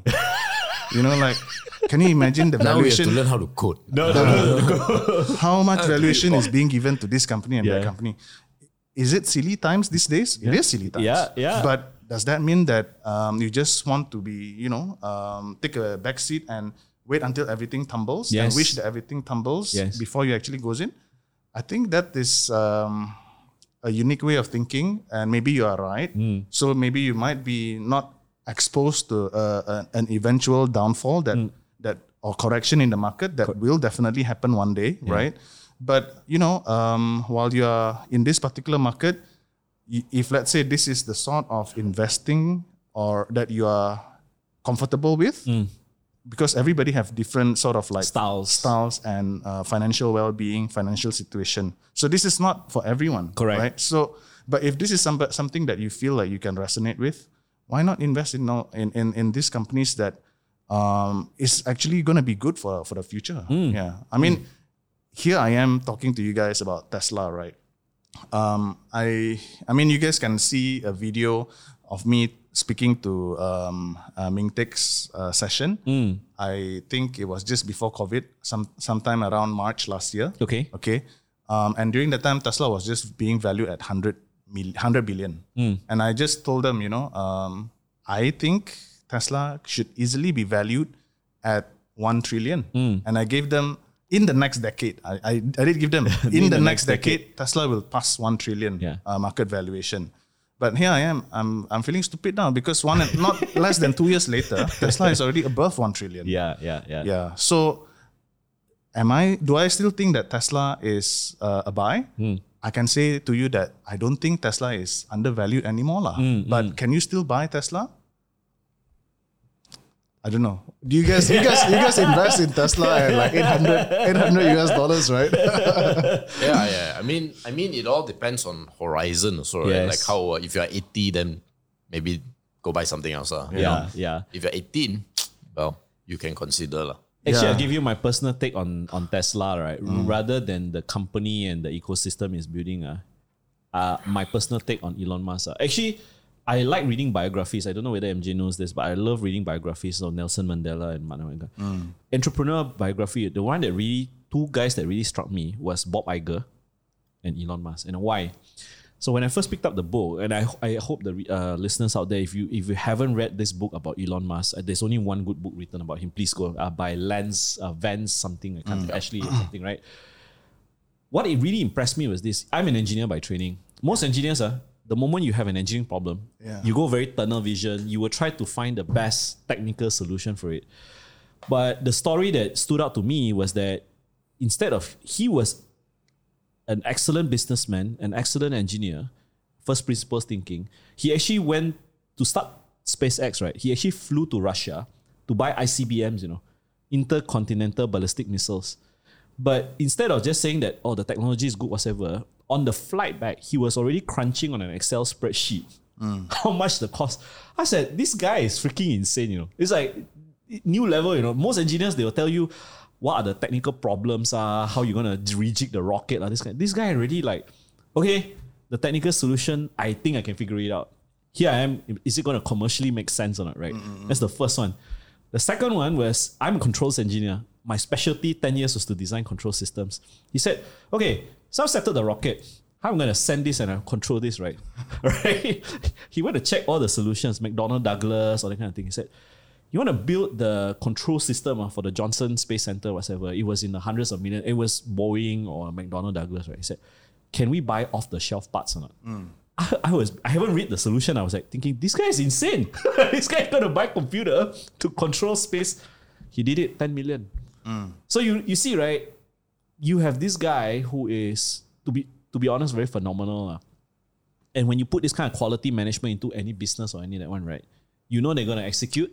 You know they're gonna make commercial sense. It's not gonna do stupid things that you know. Then you just that that's my personal take. ah. But I'm thumping my chest ah, because there's something that I never bought. lah. it's like I know all this. I'm very convicted. But then again, in hindsight, I I I, I think place too much emphasis on valuation ah, for that point of time. Yeah. Yeah. Yeah, yeah. It's also about understanding the business, looking at it beyond just being a car company. Correct, Although I think most of the revenue still stems from the car. Car, yeah. They are trying to shift away, trying to become an energy company. So is it the next, uh, you know, um, Standard Oil? Who knows, right? Who knows? Who knows? Um, but yeah, what what um, I I I Actually, how we, much more? we we wanted to talk about semicon and he talked about revaluation. so now back, can we bring back? No, but I mean, it's linked, right? I mean, like Yeah. sem- semiconductors. like- Semiconductor in Malaysia, yeah. So I think you know the the answer to that is basically what we've been speaking about in the past. I don't know, a few 10, 10 to twenty minutes. Yeah. It's um, is it expensive? Yeah, it is expensive. Yeah. But um, again, in semiconductor, you you gotta take, I suppose, um, the context lah, right? Because number one, um, as a matter of fact, it's not just semiconductor. Actually, it's the entire manufacturing sector in Malaysia. It's Yeah. actually having a microeconomics tailwind because of the U.S.-China trade war. Correct. A lot of actually, I mean, a lot of businesses are actually coming into this part of the world, right? So you're actually not just looking into the semiconductor. It's just um, everything from from con- consumer electronics to um, uh, I mean, Digitization automa- of business, automotive. yeah, automotive. You know, they are they are basically. Let's just put it into context that your UWCs, your Kobay, uh, precision metal guys. your ah. precision metal guys, they are all having tailwind Oh, because of um, the the macroeconomic uh, U.S. trade war, U.S.-China trade war that we are facing in. Mm. So that is why they, they are actually facing a, a, a surgence in growth, Mm. a surgence in order, and a lot of people are looking at them. Um, and they would like to be a part of it. ah. but do you think it's sustainable or not? That's the thing. So that's that's a that's a main key uh, problem, right? Hmm. Like you need to be able to differentiate, um, you know, the the the the the, the right businesses and uh, the wheat from the chaff, lah, basically. Hmm, So there there are definitely businesses which is going to strive, but there are businesses which is because of the word precision engineering or metal stamping or I don't know what else there is, then they get pushed because of the theme. So you need to, to be able to understand what is good and what is not good. and I, I suppose that is where um, you know companies like Kobay, companies like Genetec, um, they start to surface out. Um, because you know they they're just a beneficiary lah. Let me just maybe talk to you about Kobay first, and then maybe we can touch on Genetec. Um, and yeah, so firstly on Kobay, right? I think what you mentioned just now about Kobay, uh, that is definitely an angle to play around. Um, that you can actually see between all the spreadsheets that Kobay is actually a good business, right? Yeah. Um, but I, I- I would say that first, when I got to know the company, it was really again through Stockbit. Actually, all the companies that I am going to mention, I actually came across them through Stockbit. It is really the power of community, uh, power of healthy community. Okay, because um, all the trade ideas comes from there. So first Kobay, you know, if it went limit up and limit up, and then um, I think Shafiq came out and say that you know in terms of technicals this is good. But i've always had Kobay in my watch list because i realized that you know um, in uwc's prospectus um, they put Kobay as one of the main competitor. And i know that there is a valuation gap there.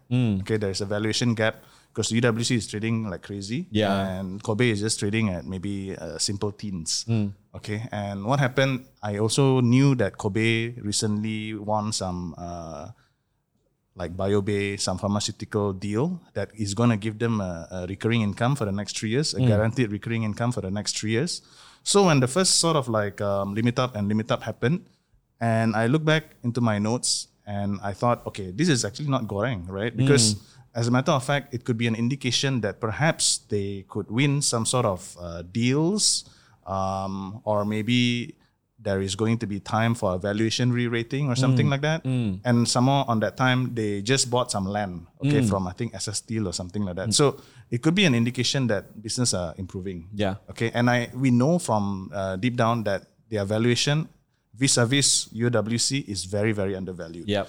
So for me, I just bought a trading position first. Okay. And I, I suppose as time goes on and as more information came in, you know, there were the Rakuten briefing with Kobay, and over there they did mention, you know, that they have got some new businesses in um, solar, uh, doing some solar frame.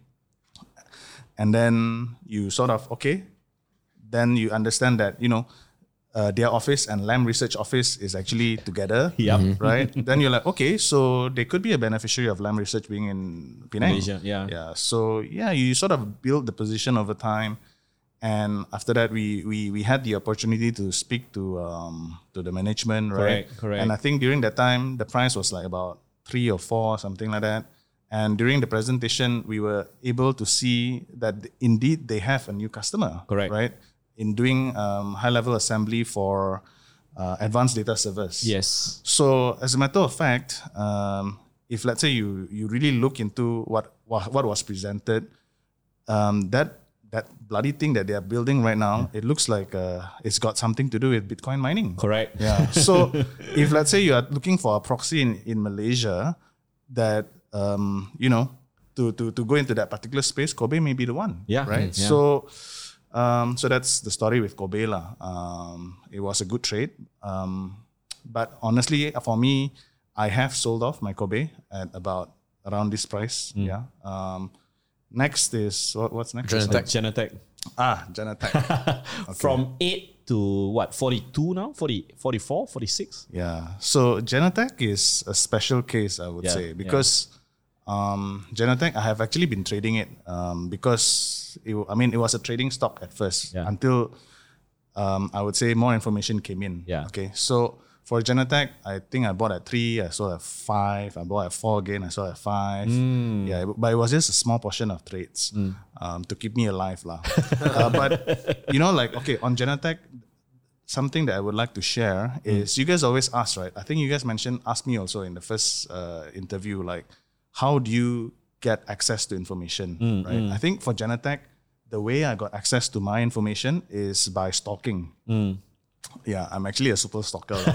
all right. And um, I don't know whether you guys um, did this or whether this could be like an exercise for people in the future.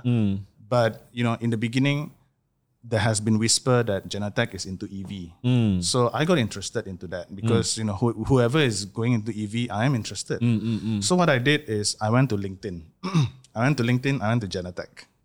Okay, and in Genetec, there's about 40 to 50 employees in Genetec. I go through one by one. I go through one by one, right? And then you are, by that particular exercise alone, you can make an educated guess. You can see that the employees always follow Elon Musk and Tesla, mm. always liking and mm. always commenting. And then you're able to see the, the some, some of the profiles saying what are the sort of things that they have done, some of mm. the projects that they have developed and all that. And you can really make an educated guess. It's from that reading in between the lines. Actually, reading be- between the lines. Yeah, Yes. and that is that is why from the very get go, I always thought that Genetec have got something to do with EV and Tesla, Hmm. and I can tell making I can make an educated guess. It's gonna be something that has got to do with the battery automation system as Hmm. well as uh, e-mobility, just by stalking people. But again, it is all just rumors and whatever. Like it was just an, an educated guess. It was not until say later on when CIMB came out with a report, right? By that time it was already seven. Yeah. Then you're sort of okay. You know what? I think my guess is starting to be good. Mm. But I was just trading. I, I didn't even have position uh, or anything during. Just that having quarter. fun with It was the just position. having yeah. But until the quarter one of last quarter, uh, where they really came out with, you know, I think it was an eight million profit. Mm. Then I know that this story have got meat. I know that the stock have gone up from one to twenty. Mm. Uh, I think that time was eighteen or twenty after the quarterly uh, earnings. But I knew there and then this thing have got meat. So Mm. I actually purchased my real investment po- Position. position. in Genetec after the quarter one result. twenty plus. ah. Yeah, 20, 20 to twenty plus. Yeah, Wow. and but again, That's I cannot. 40, right? Yeah. 44, 46, I think. But again, you know, And they're going to could- bonus uh, issue, right? One to twelve, I think. correct. Yeah. And the thing is, you cannot just whack all in lah for this sort of trade, right? Because you just don't have enough information. Correct, Like you just have a, a small position over there lah. You Yeah. position yourself accordingly and all that. I think I think I want to just emphasize on what you just said about position sizing and also probability because whatever we do, right? There's actually an article, interesting article that they talked about Genetec because they, they said probable customer, possible. It's always even the analyst report, right? They put the word in a way is that it's, it's not telling you directly that Tesla is the customer or oh. whatever, right? And a lot of investors, I think they think in, even including myself in the older days, right? You think in absolute terms. You don't think in probability. Yeah. Meaning risk reward sizing. It's like, okay, so Rondy did this talking.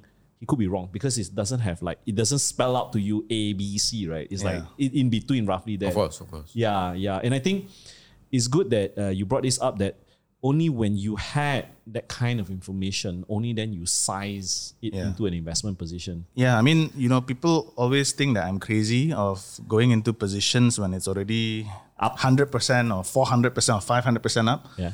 But sometimes, um, you know, you you go in as an, uh, in accordance to your thesis lah. And during that time, if let's say, uh, you know, if let's say I come in uh, when Genetec, you know, uh, it, it's sort of like de-risk a lot of my sort of Precisely. yeah, um, Yeah. assumptions Yes.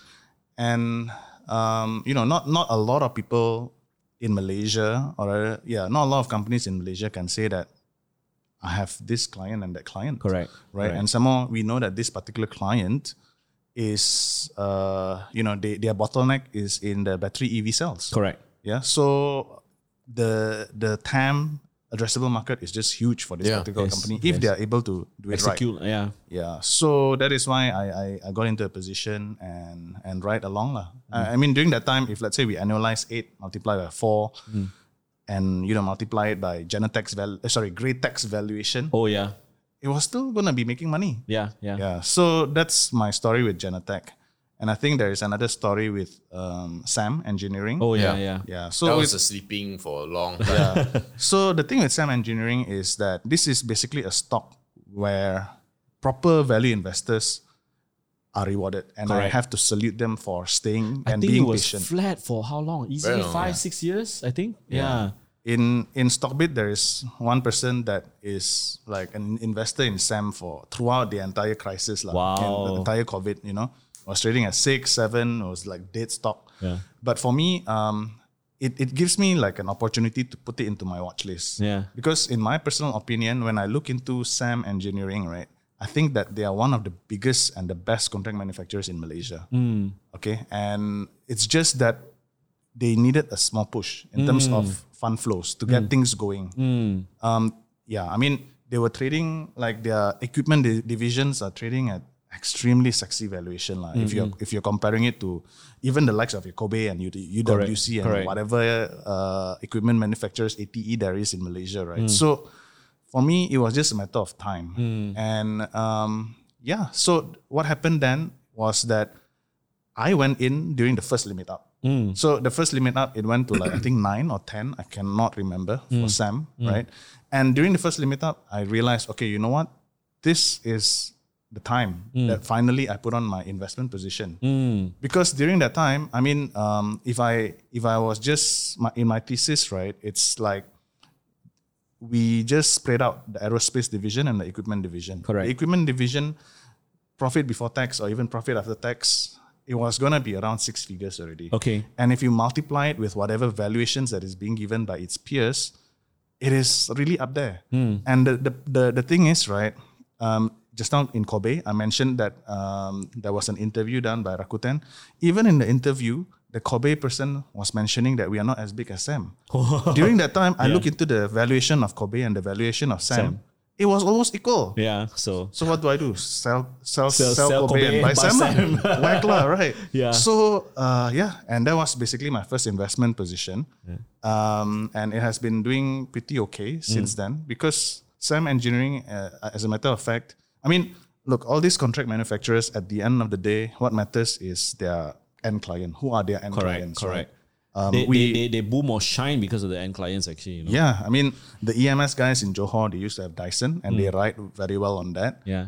But right now, in the, some of the Penang boys, you know, they have got front end semiconductor names, equipment makers. Yes. So, um, like for instance, Kobay, eh, sorry, uh, Uh, Kobay lah, Kobay with Lam lah. Lam is still small. Yeah. But maybe like your UWC, I think it was with Agilent, Mm-hmm. right? Um, but with Sam, you have like applied materials, Yes. you know, all these like big front end semiconductor Correct, names. correct. And how many companies in Malaysia can say that my customers are front end semiconductors? Correct, correct. It's not a lot, Yeah, right? yeah. So so they they are definitely doing something right, and their specialty is definitely gonna be one of the better ones. ah. Hmm, So which is why I I position myself in SAM engineering for that matter, Hmm, and even right now it is I don't know what's the price today, but I think above twenty.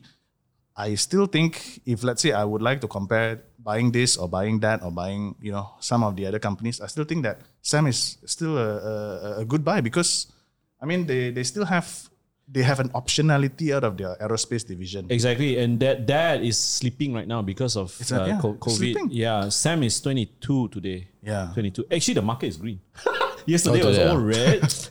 I you know I hardly check my the, the the market, and yesterday because of budget, I had to check. Right, we were Yeah. doing a video on the budget.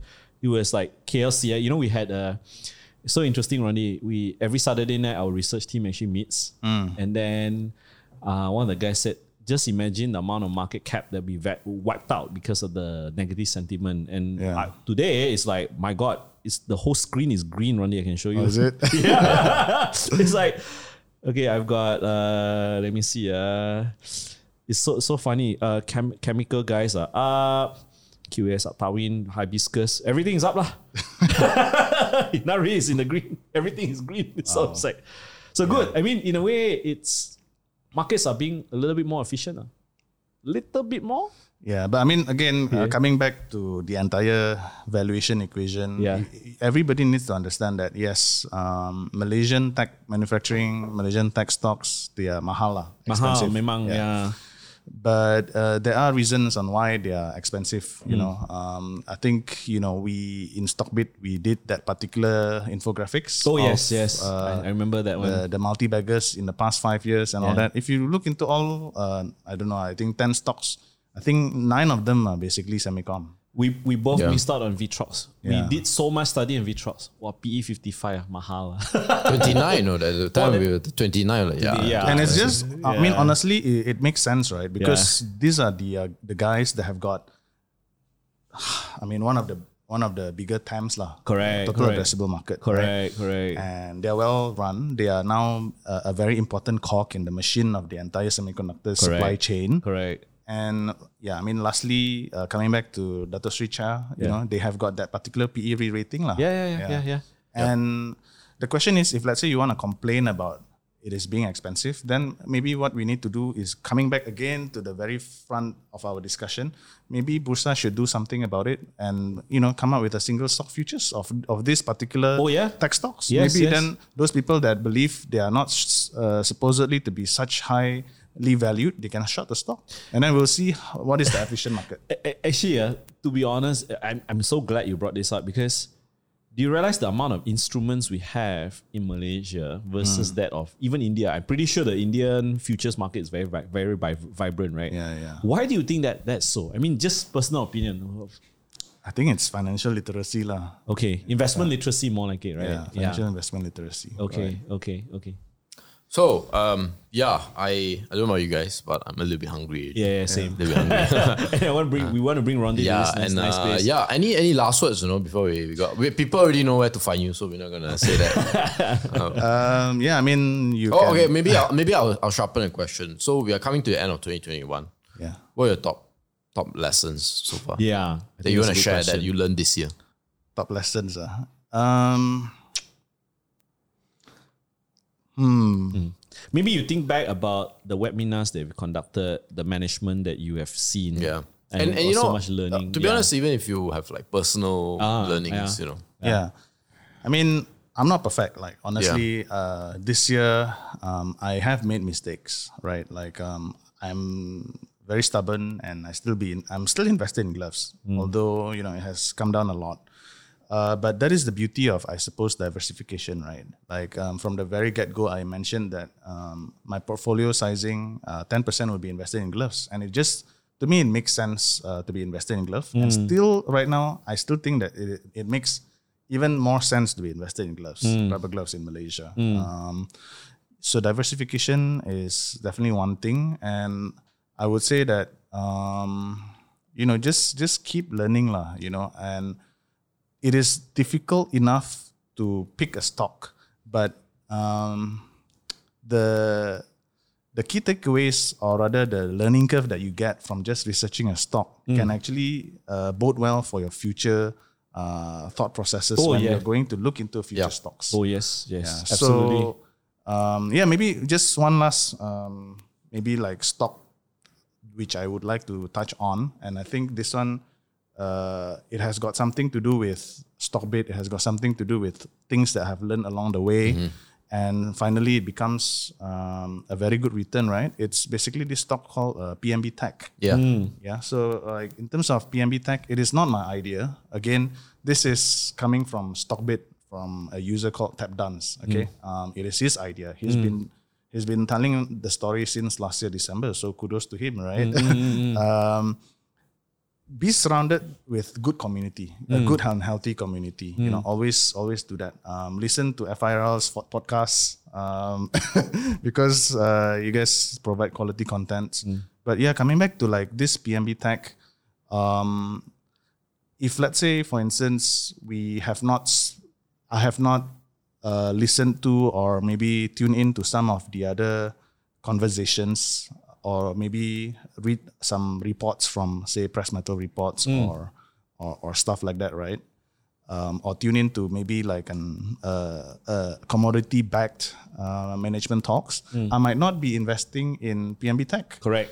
yeah Because so it helps you build that mental model to be ready when the inf- Yeah. that information is presented to you. correct because in my mind commodities are always going to be very very volatile I remember when you were discussing OMH, you were like, Yeah. ah, commodity, yeah, right? But Yeah. then that actually helped you build the mental model for you. to- Correct. Because yeah. of OMH, I actually buy more PMB tech. Yeah. Uh, so it, it's it's. I mean, for those who doesn't know, PMB tech is basically uh, they they do um, silicon metal, and I think you need to first understand silicon metal. How what is the usage of silicon metal and how sustainable it's gonna be in terms of higher prices in the future. Okay, and so PMB Tech is run by the Press Metal brothers. yeah. brothers. So that's another clue, So right? that's again Yeah. another plus point already. yeah.